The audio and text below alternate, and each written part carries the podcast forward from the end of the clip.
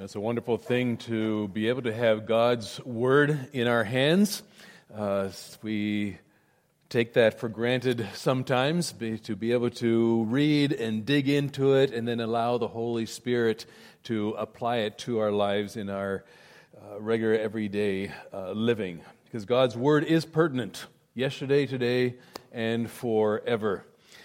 The apostle in, excuse me, the apostle John, in writing his gospel, uh, makes an amazing proclamation about Jesus.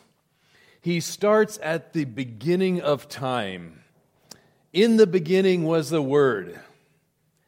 And the Word was with God, and the Word was God. He was with God in the beginning. Let me paraphrase that.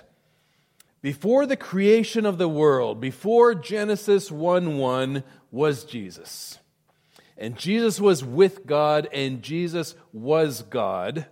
He was with God in the beginning. And then, if we jump down to verse 9 of chapter 1 of John, we then read, The true light, Jesus, that gives light to everyone was coming into the world, into the world that he created, according to verse 1, that he brought into being. He was in the world, and though the world was made through him, the world did not recognize him. Then, if we go down to uh, verse, well, continue after verse 9, where we jump over to the last 24 hours of Jesus' life on earth. And John says, He came to that which was his own, but his own did not receive him. And that's actually the phrase that we have been expanding on over the past number of weeks as we've seen Jesus being in, unjustly, unfairly, and illegally tried, convicted, and sentenced to death. It began with a three phase illegal trial by the Sanhedrin in the middle of the night, the very people that Jesus came to as the light. They condemned him for the truth, calling it blasphemy for claiming that he was the Son of God. They couldn't ex- execute him, however, because, as we've mentioned, it's only the Roman government could do because they were the occupying government at the time. And last week we be- began looking at the three phase Roman trial that Jesus had to go through first with Pilate, then over to Herod, and then back again to Pilate. And through it all, we found something fascinating and that was how the Holy Spirit, through Matthew, was proving the innocence of Jesus. And that was necessary because he is known as the Lamb of God. You remember John the Baptist, at the beginning of Jesus' ministry, said, Look, behold, the Lamb of God. In order for a lamb to be acceptable for sacrifice, it had to be brought before the high priests for inspection. They would look at it very carefully and make sure that there was no blemish, no spot, no defect, nothing wrong with it. And if it passed inspection, it was allowed to be taken to the altar and slain for the covering of sin. Do you know what dawned on me this week? I don't know why it never dawned on me before, but it had not. The thought had never entered my mind. This trial process, this trial process that Jesus had to endure was the inspection process of the Lamb.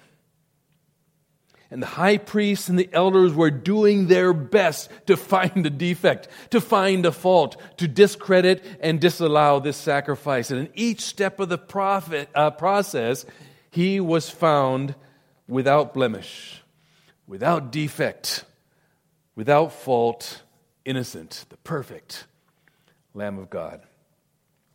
Last week we looked at the accusations of the Jews, particular, particularly the Jewish leaders, as we saw how each step was showing the innocence of Christ and exalting Christ. Uh, the leaders came to Pilate, and since they couldn't bring an accusation of blasphemy because the Romans didn't care about that, that was a religious thing. They concocted and fabricated other accusations. And we talked about the fact that uh, they said that he, he was. Uh, the the accusation was of subversion, excuse me, and rebellion against Rome. And we saw that that was false. He actually taught the people to honor and treat properly the people that were in authority over them. Uh, second accusation was opposing the taxes to the government, and that was false because Jesus taught to give to Caesar what was Caesar's. And as an example, he and Peter paid their taxes. Third accusation was that he proclaimed himself to be king, but that was false. It was the people that tried to make him king, and each time he wouldn't allow them to do that. But interestingly, Pilate saw through all of that and recognized it for what it was. It was coming from petty, power hungry, money hungry, conscienceless men in fact, Matthew 27 18 says, For he knew, Pilate knew, it was out of self interest that they had handed Jesus over to him. And then Pilate rendered his verdict I find, that's a verdict, I find in him no fault at all. It wasn't just no fault on these accusations, no fault at all. I find him innocent of all charges. Then we saw how the attitude of Jesus, his silence, showed his innocence as well. I think there are actually four reasons why Jesus kept silent. One was to fulfill prophecy. Jesus always fulfilled prophecy. Isaiah 53 7 tells us he was led like a lamb to the slaughter, and as a sheep before its shearers is silent, so he did not open his mouth. There was nothing to say. That's the second one. The verdict had already been rendered not guilty. What else was there to say? Thirdly, the crowd had already been riled up by the Sanhedrin. There was no reasoning. You've seen that happen. When a, when a crowd gets, gets all riled up, there's no reasoning, there's no talking uh, to, to the group. Their minds were made up. It wasn't going to change. He didn't have to defend himself. It would have been like throwing pearls before the swine. And fourthly, and actually most importantly, it was God's will that he die for the sins of many. And Jesus was not going to subvert his own Father's will. So he said nothing. Thirdly, and this is where we pick up from last week, we saw how the animosity of the crowd actually demonstrates the innocence and the exaltation of Christ. Um, if you recall, Jesus had been through the first trial proceedings with Pilate, then passed, passed the buck on over to, to Herod, and now Pilate's got him back in his hands again. And at that point, Luke tells us in chapter 23, Pilate called together the chief priests, the rulers, and the people, and that's significant, and, and we'll come back to that in a moment, and said to them, You brought me this man as one who was inciting the people to rebellion.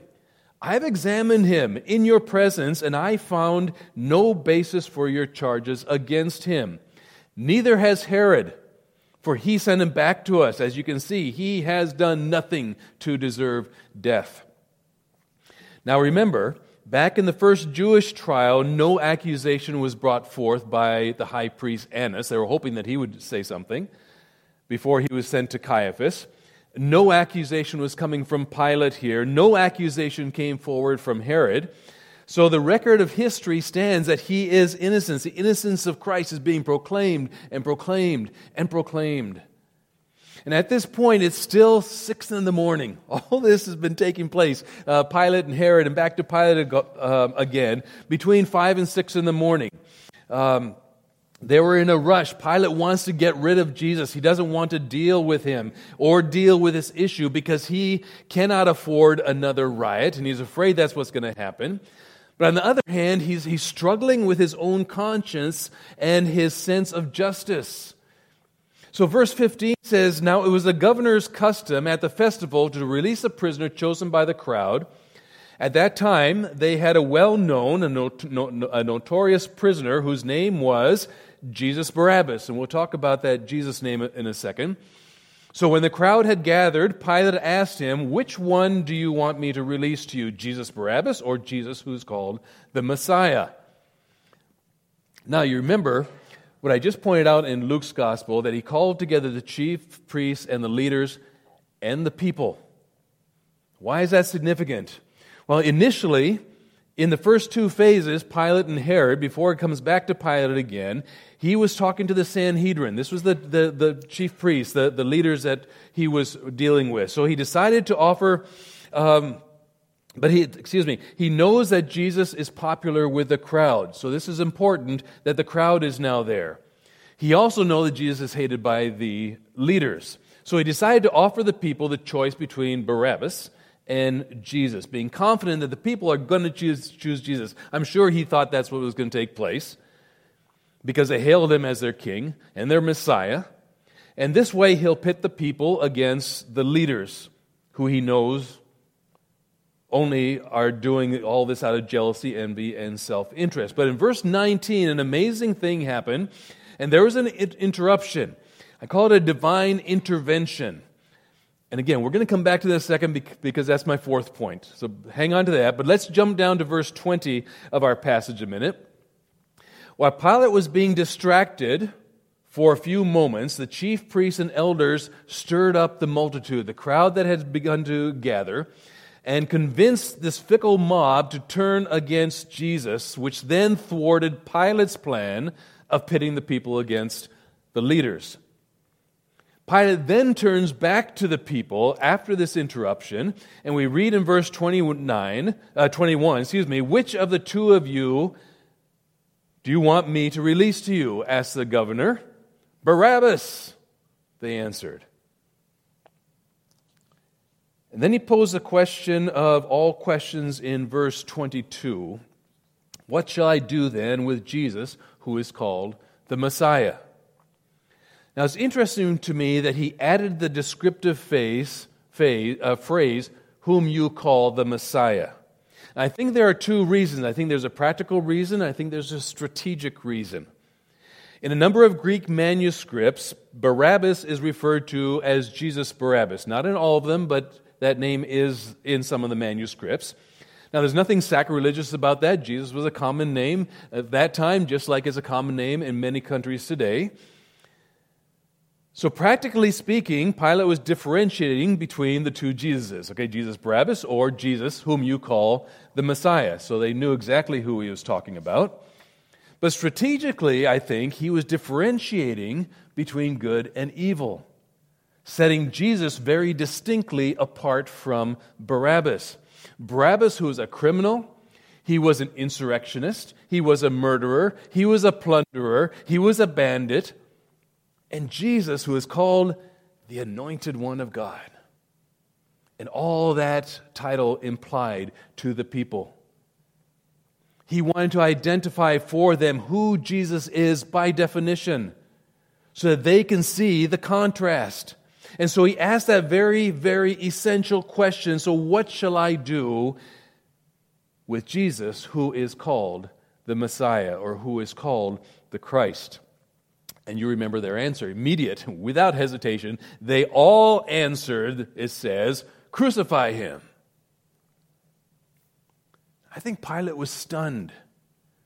He's panicked at this point. Verse 23 Why? What crime has he committed? asked Pilate. But they shouted all the louder, Crucify him! Crucify him! Beyond reason. His mind is about to explode because he's so conflicted. In Luke chapter 23, verse 20, it says, wanting to release Jesus. This was what Pilate wanted to do.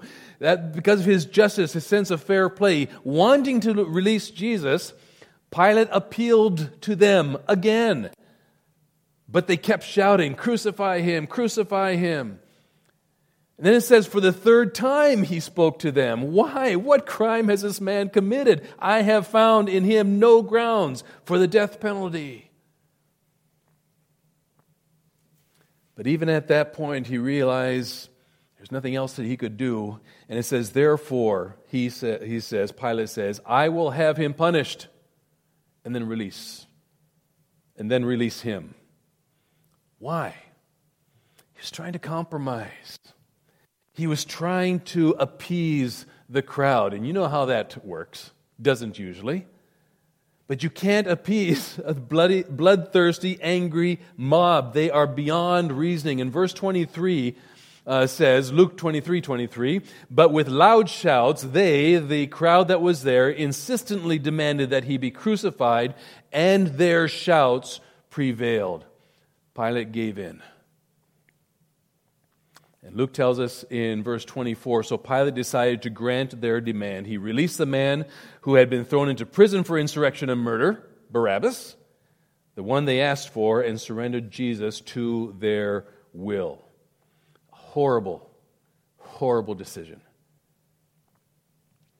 One that he never should have made because he knew Jesus was uh, innocent and he had pronounced him not guilty.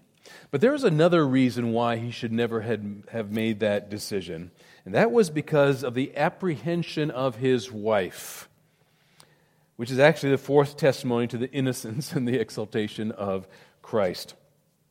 We come back now to that interruption that we kept bypassing, the divine intervention which, which allowed the leaders to stir up the crowd.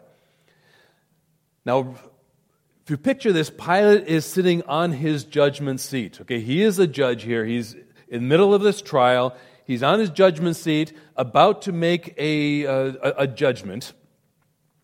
That's a, the judicial uh, bench, the official seat of justice that's been brought out on the porch because remember, the Jews wouldn't go inside because they might get defiled. So he came out to them. So he's sitting on this judgment seat out on the porch, ready to rule. And verse 19 says, While Pilate was sitting on the judge's seat, his wife sent him this message. that was very unusual, especially for a woman in that culture, in that time. Women and even wives have been put to death for less things than that. But she sends him a message she didn't come herself. Maybe that was part of it. But she sent a message. And she must have had a fair amount of clout with Pilate for her to do this. And his response to it indicates that she that he or her opinion carried quite a bit of weight with him. And this is what the note said. Don't have anything to do with that innocent man. Stop there just a second. The word she used for innocent is a very strong word dikaios. The Greek dictionary describes the meaning of that word as righteous, upright, virtuous, keeping the commands of God, innocent, faultless, guiltless. All of that's included in that one word. Have nothing to do with that righteous, innocent man. That's a verdict of Pilate's wife. And I think it's probably safe to assume that the two of them, Pilate and his wife, the evening before, had probably talked a little bit about what was going on with the Jews and with, with Jesus. Um, because remember, it was the evening before that the Jews, with all of those soldiers, went to the garden to arrest Jesus. Now, they couldn't have gotten the soldiers without having talked to Pilate and gotten his permission for that. And then, in order to have a quick Roman trial at 5 o'clock in the morning, that had to be arranged too. No one just go knocking on Pilate's door, hey, we want a trial. Now, Pilate knew Jesus. He had no doubt heard of all the amazing things, or many of the amazing things, that Jesus had been doing among the people in his region. His wife, no doubt, had heard over the three years of this wonder working man named Jesus. And his wife was convinced that this man, Jesus, wherever she got her information from, basically was a righteous man. And the point, that point in itself is significant. It's incredible. Here's a testimony, amazingly enough, of a pagan, non believer, didn't care about God, didn't really care about Jesus, but a pagan was saying he's innocent. Now listen, the nation of Israel, the nation of Israel, with all the prophets and all the messages of God and all the promises and all the law of God that they studied so carefully, the nation to whom the Messiah of God came first. John chapter 1. The nation of Israel curses Jesus Christ, takes his blood on themselves, which we'll look at in a moment, kills him as an unjust and evil man, and a pagan, a Gentile, who in their minds knows nothing, says he's innocent. What a condemnation. of the people of Israel at that time. And her word to her husband was, Don't get involved with this man. Don't have anything to do with him. Remove yourself from the situation. You're dealing with a righteous man. She was terrified of the consequences, and rightly so. And we find out that Pilate later was, was uh, taken out of Palestine, transferred to Gaul, and there he committed suicide. The Jewish historian by the name of Flavius Josephus says this in his writings called Antiquities of, of the Jews. And he includes in, the, in his uh, history the following statement quote, Eusebius, a Greek historian of Christianity, reported that Pontius Pilate committed suicide during the reign of Caius. Eusebius records the following to us quote, It is worthy to note that Pilate himself, who was governor in the time of our Savior, is reported to have fallen into such misfortunes under Caius, whose times we are recording, that he was forced to become his own murderer and executioner. And thus, Eusebius says, divine vengeance, as it seems, was not long in overtaking him. Eusebius says this is stated by those Greek historians who have recorded the Olympiads together with the respective events which have taken place in each period. They recorded the same message. And uh, uh, Josephus goes on to say the quote reveals that many Greeks considered Pilate's misfortunes to be divine justice for the death of Jesus Christ. So Pilate committed suicide for the same reason that Judas committed suicide. Because neither of them could deal with tremendous guilt of having betrayed and dealt unjustly with the only perfectly innocent person ever. Now let's come back to Pilate's wife a minute. Where did she get her fears from? She was afraid. Verse 19 explains Don't have anything to do with that innocent man, for I have suffered a great deal today in a dream because of him. Now, I don't want to read too much into that phrase or that passage. There's actually nothing in the text to indicate that it was a supernatural dream or that God gave her that dream. He could have, and it might have been. Or perhaps she had been so troubled over what the Jews were trying to do to this innocent man, and she knew nothing good would come out of it for her husband, that when she went to sleep, that's where her mind went in her dreams. But when she woke up, her heart was so troubled that she had to try to do something. So she wrote this note. And I think perhaps what's even more important than where she got her dream from is God's timing in sending that messenger to Pilate. With that note, at the precise moment that Pilate had to be distracted. He had to be distracted in order for the Jewish leaders to have time to stir up the crowd against Jesus. I don't believe that was coincidence. God was working out his plan to destroy Satan and his power and to free mankind from Satan's tyranny, sin, death, and hell. And his son was the only one who could do that, and nothing could stand in the way of that plan. Once again, via a dream of nightmarish agony and a testimony of a pagan Gentile, we see the righteousness of Christ proclaimed. Isn't that amazing? His innocence proclaimed and Jesus being exalted don't have anything to do with that innocent man. And that leads us to our last point the acquiescence or the giving in of the governor. And here you see the innocence and exaltation of Christ come through even in his giving in to the crowd. Verse 24 says, When Pilate saw that he was getting nowhere, but that instead an uproar was starting, remember, that was the last thing that he wanted to happen. He couldn't afford that. But things were getting way out of hand, and a riot was imminent, and he had to get out of this somehow. Now, I, as I was thinking about it, I got to say, you know, Pilate gave a valiant effort here. He really did. He had tried to give, give Jesus back to the Sanhedrin, they wouldn't take him. He had pronounced him innocent. He had sent him over to Herod to get him out of his own hair uh, because he didn't want to deal with, with this anymore. He had tried and was hoping that the crowd would choose Jesus. He had tried reasoning with the crowd, telling them three times that he was innocent. There was, there was nothing that was chargeable here. Asking them why, what crime has he committed, all to no avail. But he's got one last thing he can do to try to absolve himself. And Matthew says he took water washed his hands in front of the crowd. I am innocent of this innocent man's blood. Now, what was that all about?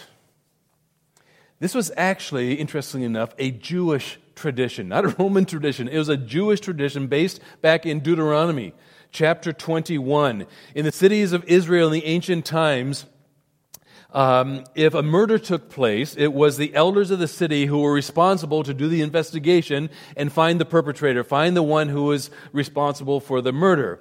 But sometimes, as in today, it just wasn't possible. There are unsolved crimes. And so, if it turns out that they couldn't do anything about it, the elders would then come into a public place in the city and they would take out a basin of water, they'd wash their hands in front of the people.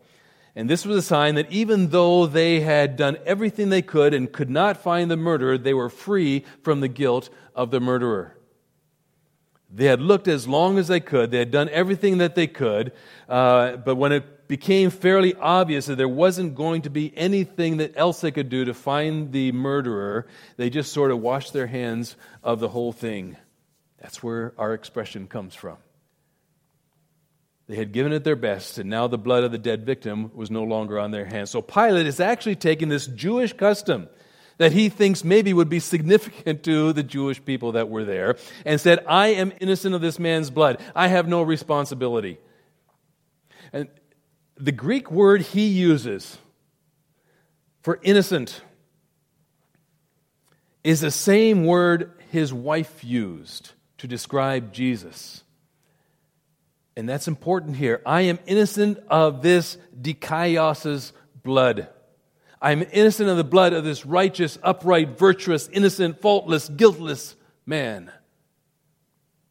Once again, lifting Jesus up, exalting him as an innocent Lamb of God.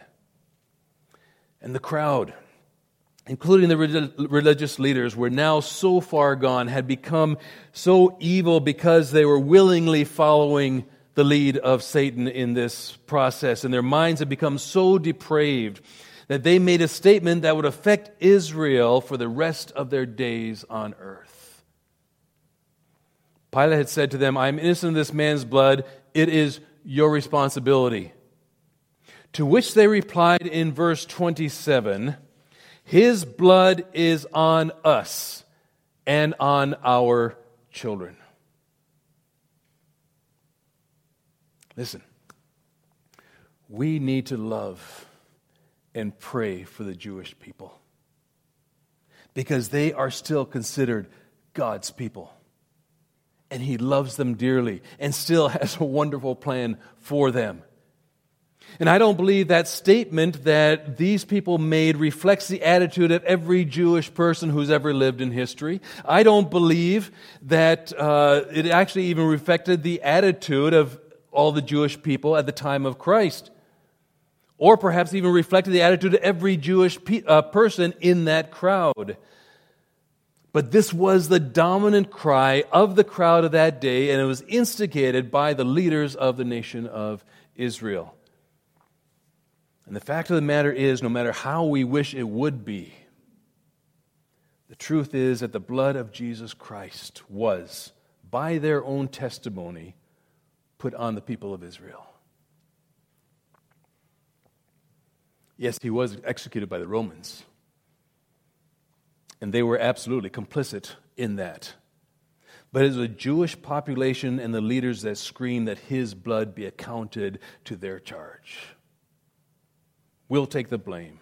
Later on, you remember in the book of Acts, as the apostles went out to preach, they preached that message. They preached that Israel was guilty of the blood of their own Messiah. A crime of proportions that is so horrific, we can't even totally comprehend it or totally define it. And uh, we know they, they preached that message because in Acts chapter 2, verse 36, preaching to the Jewish people, they said, Therefore, let all Israel be assured of this God has made this Jesus, whom you crucified, both Lord and, and Messiah. Then, when the high priests and elders heard about their preaching, they weren't real happy campers here. In Acts chapter 5, verse 27, it tells us that the apostles were brought in and made to appear before the Sanhedrin. Isn't that interesting? The same men, many of the same men who were at this illegal trial of Jesus, they were brought before the Sanhedrin to be questioned by the high priest. We gave you a strict order not to teach in his name, he said. Yet you have filled Jerusalem with your teaching, and, listen, are determined to make us guilty of this man's blood. They knew what they had said.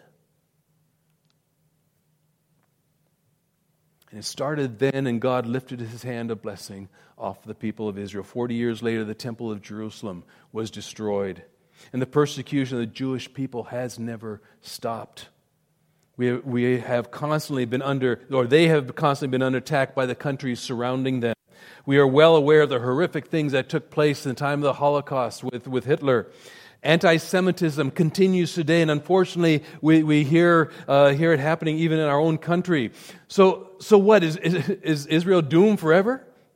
No.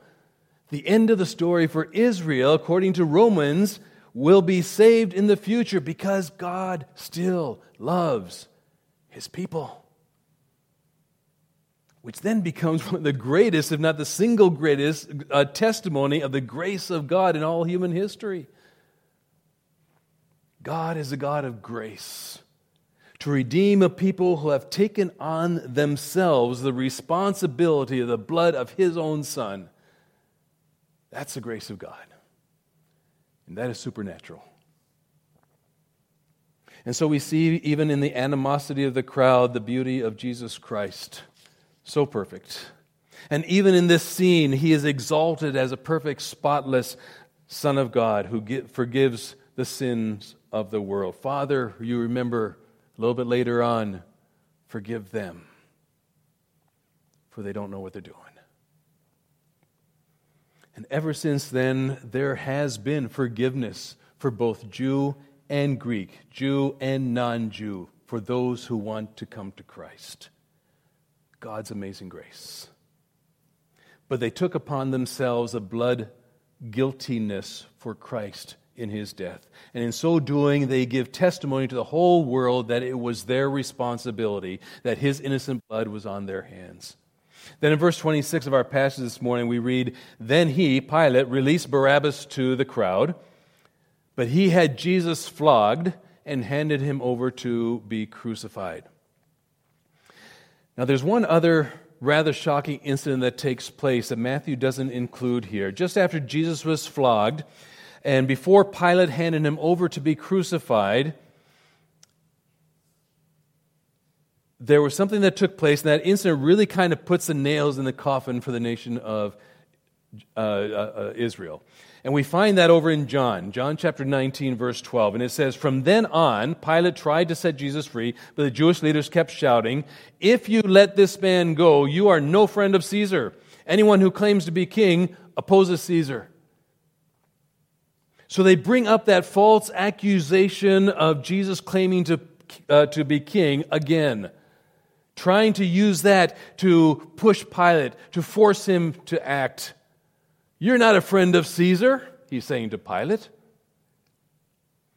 You're showing complicity with an insurrection, uh, insurrectionist, and we're going to report you. And he knows that if that message gets back to Caesar, he's finished. And it says, When Pilate heard this, he brought Jesus out and sat down on the judge's seat at a place known as a stone pavement. It was the day of preparation of the Passover. It was about noon.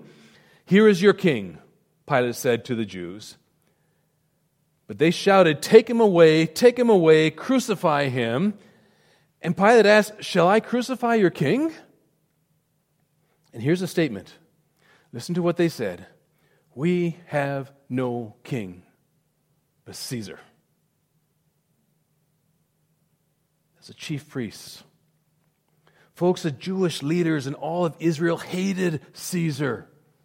They hated Rome. They despised them for occupying their nations and making them live under horrible circumstances and oppression, having to pay exorbitant taxes. Many of their countrymen were killed. Some, some say upwards of 30,000 Jews under the Roman sword.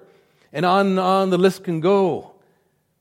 But they had become so depraved and, and their rejection so strong that they hated Jesus more.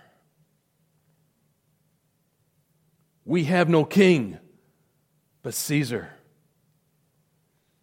Remember what the purpose of Matthew was in writing his whole gospel? It was to present Jesus as king and his kingdom.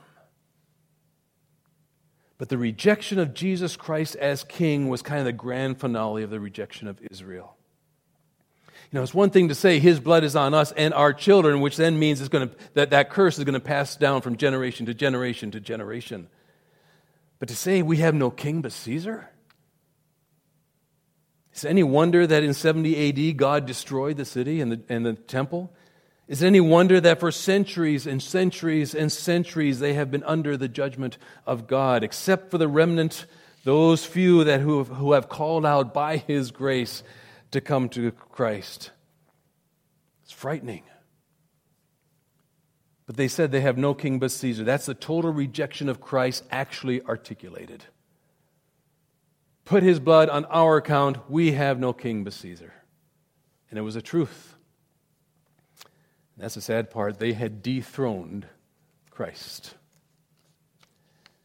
John chapter 1, verse 9 He, Jesus Christ, the creator of the universe, the Lord of lords, the King of kings, came to that which was his own But his own did not receive him.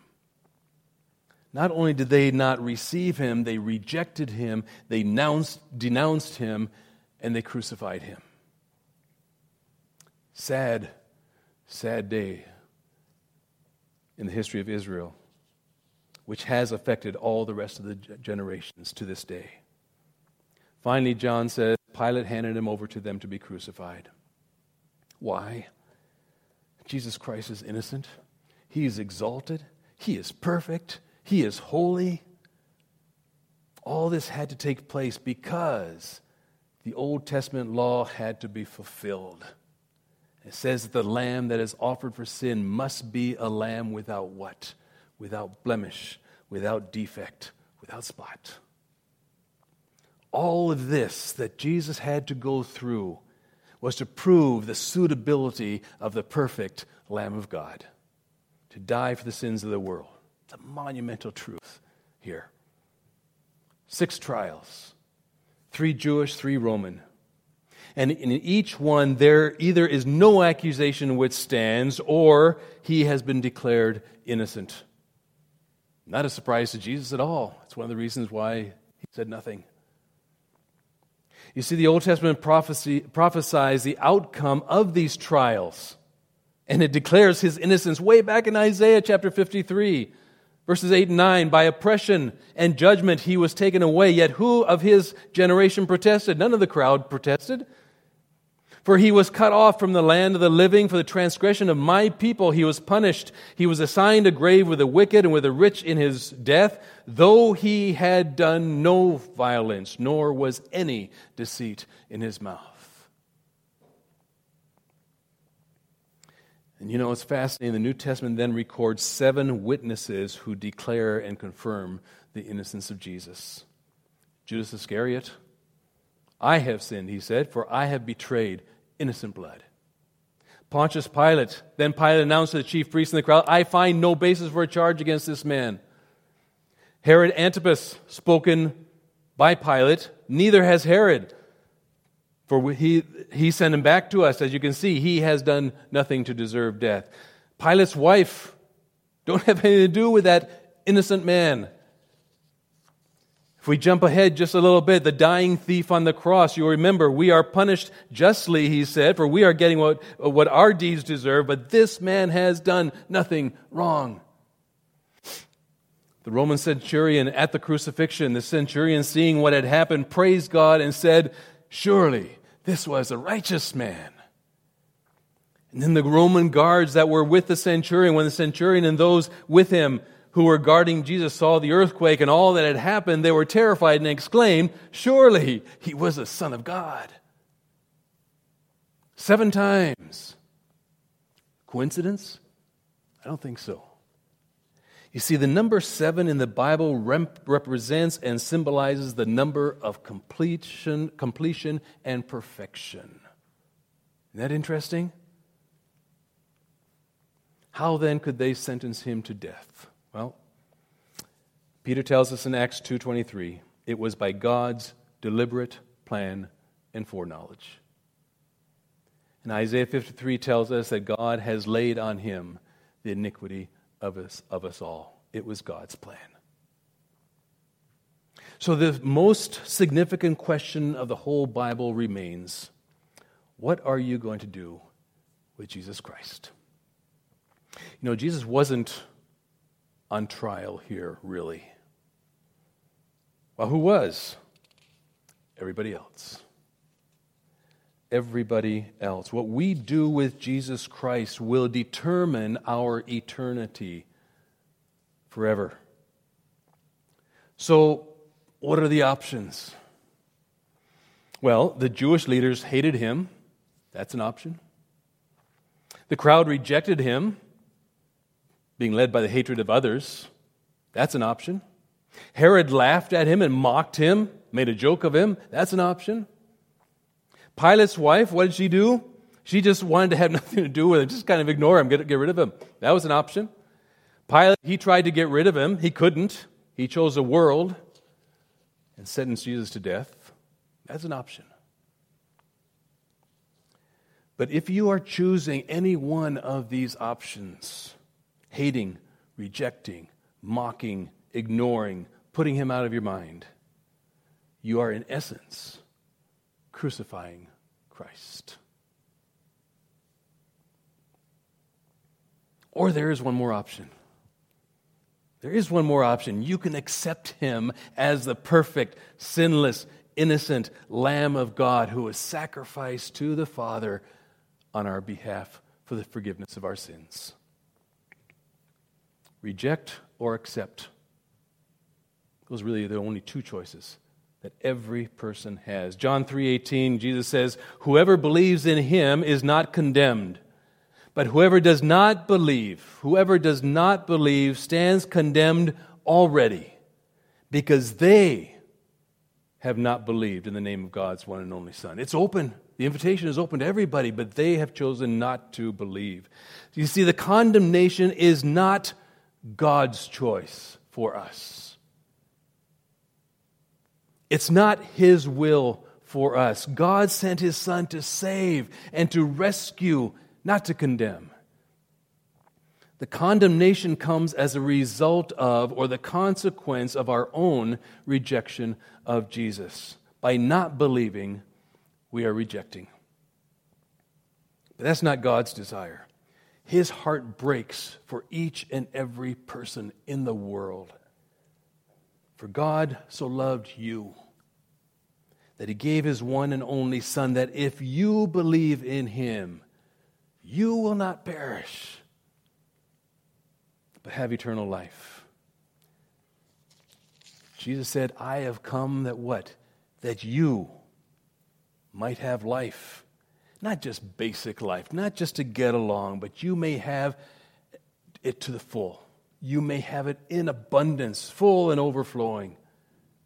Folks, our God is a God of grace and a God of love. Always has been, always will be. He died for you. He wants us to live for Him. And if you have never made that choice for Him, won't you do that today? Now, if you have made that choice, the choice for Christ sometime in, in your past, but have walked away. His arms are still open for you as the Father's arms were for the prodigal son. He's saying, Come on back. I still love you. Did you know that even if we have made a choice for Christ to be our Savior, it's possible, listen carefully, it's possible to reject him as king. It's true, Jesus not only wants to be our Savior, He wants to be our Lord. He wants to be our King. He wants to be sovereign. Is He that for you today?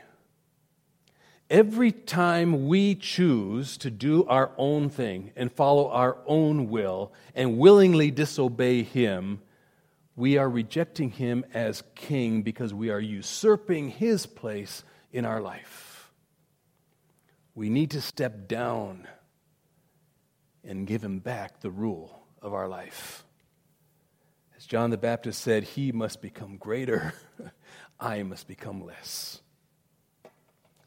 Paul tells us in Ephesians chapter 2, verse 4, 4 and 5, but because of his great love for us, God, who is rich in mercy, made us alive with Christ, even when we were dead in our transgressions. It is by grace you have been saved. Amazing grace shall always be my song of praise, for it was grace that bought my liberty.